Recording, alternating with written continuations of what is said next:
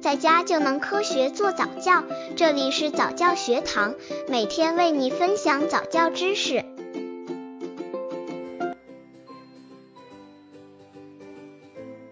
宝宝上托班回来不愿讲幼儿园的情况怎么办？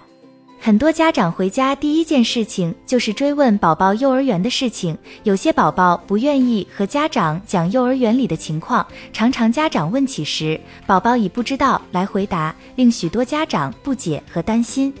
宝宝不愿意讲幼儿园的情况怎么办呢？宝宝上托班回来不愿讲幼儿园的情况怎么办？刚接触早教的父母可能缺乏这方面知识，可以到公众号早教学堂获取在家早教课程，让宝宝在家就能科学做早教。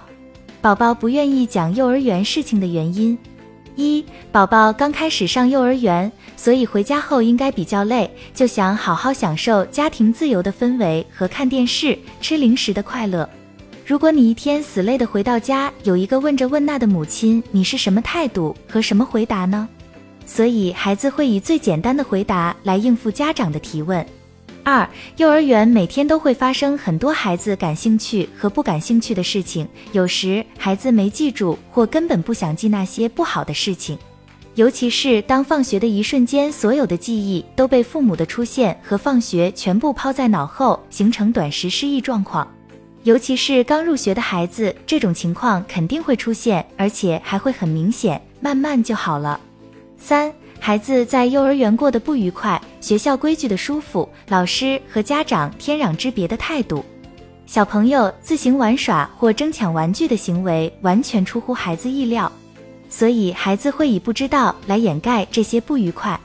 解决办法：一、家长问事情要讲究方式方法，不必刻意追问孩子在幼儿园里都做了什么，可以问今天在幼儿园有什么高兴的事吗？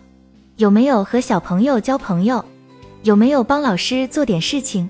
家长可以在睡觉前跟孩子聊聊天，他愿意说的，自然会说。孩子有时候会用问问题的方式，那时你可以了解他的内心，然后给予他及时的心理支持。你也可以关注幼儿园的近日内容，看看孩子今天学了什么，试着引导孩子说个提示什么的，孩子会跟着你说起来的。和孩子一起说儿歌。故事等也是一种亲子游戏。二，放学后不要着急回家，可以让孩子玩会平时有时间限制玩耍的学校教学设施，在此期间和孩子聊天，引导宝宝慢慢回忆一天的情况。三，建立亲子交流时间，和宝宝交流不一定问这问那，和宝宝做游戏、讲故事、做手工、表演故事情境都是交流的方式。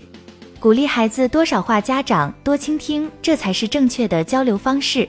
家长说太多了，孩子反应不过来，或超出其理解能力，导致其无力应对。比如孩子一说出来，家长就经常就这个问题长篇大论，说的孩子也没有兴趣了，下回也不愿意再说了。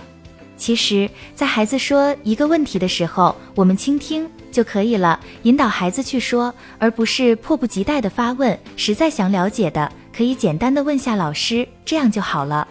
妈妈们也不要因此而着急，孩子快乐就是我们最大的快乐呀。孩子的想法是和大人不一样，可能最近一段时间孩子不愿表现自己，过了这个时期他又爱表现了，顺其自然，只要孩子快乐，一切都好。